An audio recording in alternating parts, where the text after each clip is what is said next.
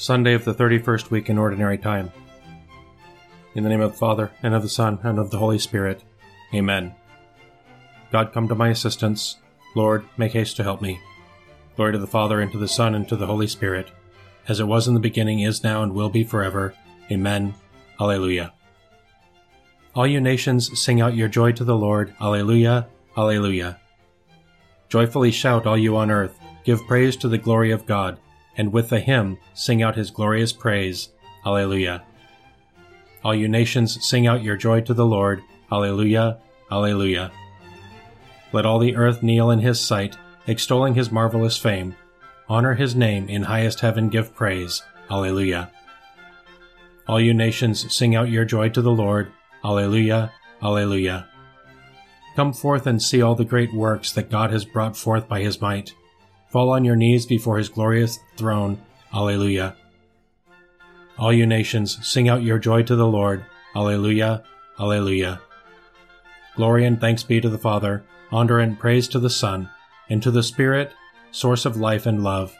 Alleluia. All you nations, sing out your joy to the Lord. Alleluia.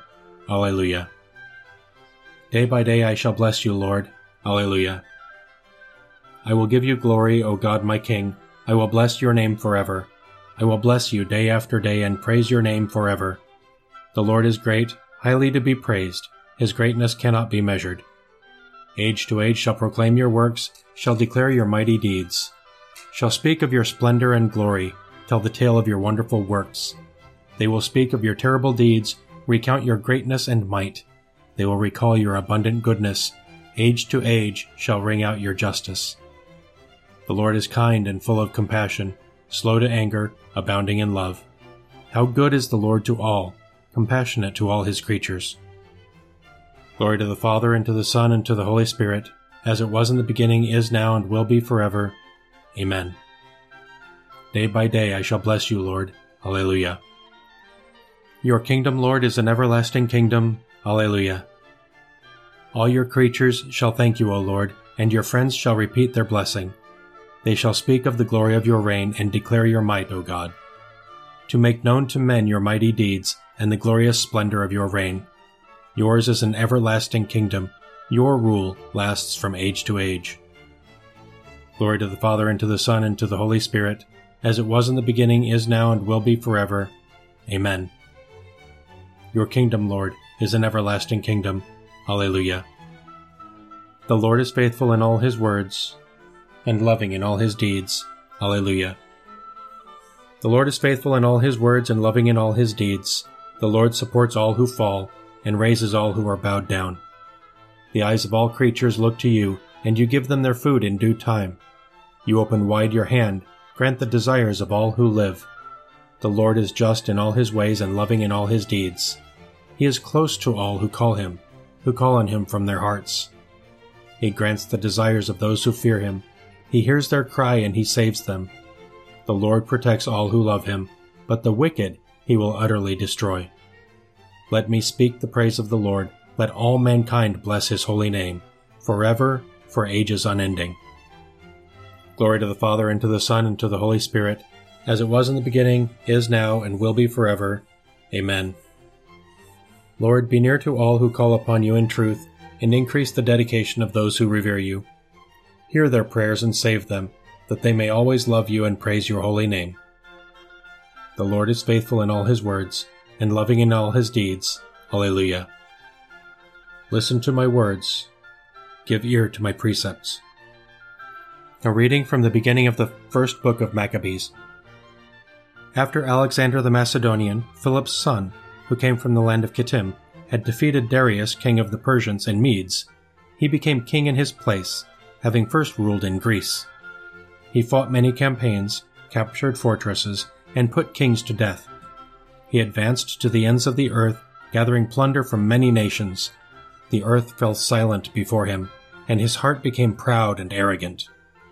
He collected a very strong army and conquered provinces, nations, and rulers, and they became his tributaries. But after all this, he took to his bed, realizing that he was going to die.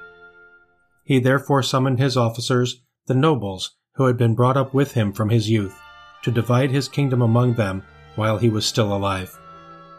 Alexander had reigned twelve years when he died. So his officers took over his kingdom, each in his own territory, and after his death they all put on royal crowns, and so did their sons after them for many years, causing much distress over the earth. There sprang from these a sinful shoot, Antiochus Epiphanes, son of King Antiochus, once a hostage at Rome. He became king in the year 137 of the kingdom of the Greeks. In those days there appeared in Israel men who were breakers of the law, and they seduced many people, saying, Let us go and make an alliance with the Gentiles all around us. Since we separated from them, many evils have come upon us. The proposal was agreeable. Some from among the people promptly went to the king, and he authorized them to introduce the way of living of the Gentiles. Thereupon they built a gymnasium in Jerusalem, according to the Gentile custom. They covered over the mark of their circumcision and abandoned the Holy Covenant they allied themselves with the Gentiles and sold themselves to wrongdoing. When his kingdom seemed secure, Antiochus proposed to become king of Egypt, so as to rule over both kingdoms. He invaded Egypt with a strong force, with chariots and elephants and with a large fleet, to make war on Ptolemy, king of Egypt. Ptolemy was frightened at his presence and fled, leaving many casualties. The fortified cities in the land of Egypt were captured, and Antiochus plundered the land of Egypt. After Antiochus had defeated Egypt in the year 143, he returned and went up to Israel and to Jerusalem with a strong force. He insolently invaded the sanctuary and took away the golden altar, the lampstand for the light, with all its fixtures, the offering table, the cups and the bowls, the golden censers, the curtain, the crowns, and the golden ornament on the facade of the temple. He stripped off everything and took away the gold and silver and the precious vessels. He also took all the hidden treasures he could find. Taking all this, he went back to his own country, after he had spoken with great arrogance and shed much blood. If for a little while our God is angry with us, to punish and discipline us, he will again be at peace with his servants. All discipline seems harsh at the time it is administered. Afterward, it yields the peaceful fruit of an honest life he will again be at peace with his servants.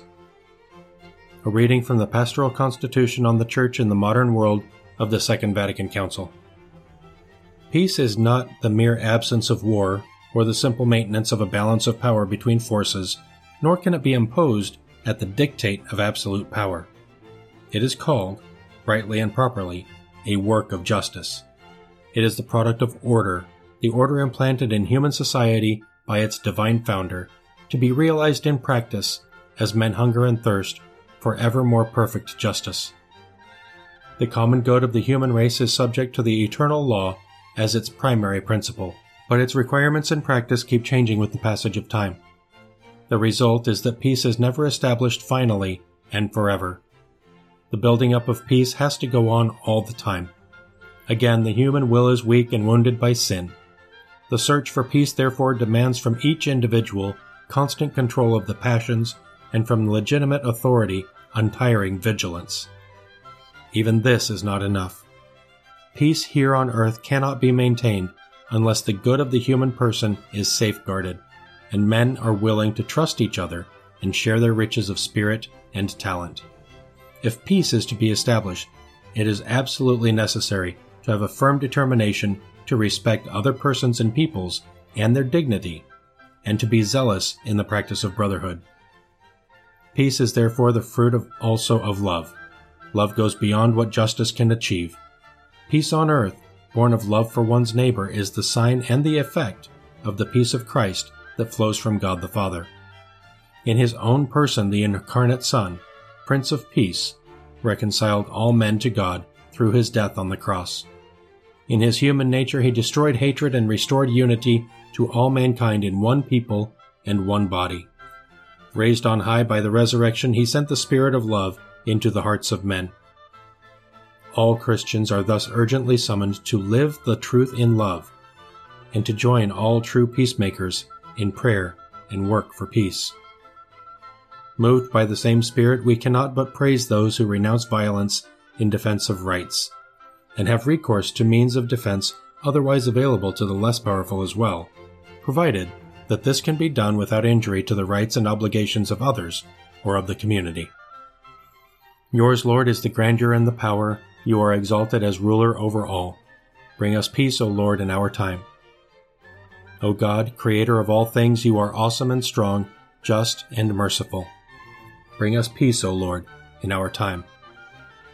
You are God, we praise you. You are the Lord, we acclaim you. You are the eternal Father. All creation worships you. To you, all angels, that all the powers of heaven, cherubim and seraphim, sing in endless praise. Holy, holy, holy Lord, God of power and might. Heaven and earth are full of your glory. The glorious company of apostles praise you. The noble fellowship of prophets praise you. The white robed army of martyrs praise you. Throughout the world, the Holy Church acclaims you, Father, of majesty unbounded, your true and only Son, worthy of all worship, and the Holy Spirit, advocate and guide. You, Christ, are the King of glory, the eternal Son of the Father. When you became man to set us free, you did not spurn the Virgin's womb. You overcame the sting of death and opened the kingdom of heaven to all believers. You are seated at God's right hand in glory. We believe that you will come and be our judge. Come then, Lord, and help your people, bought with the price of your own blood, and bring us with your saints to glory everlasting. Let us pray. God of power and mercy, only with your help can we offer you fitting service and praise.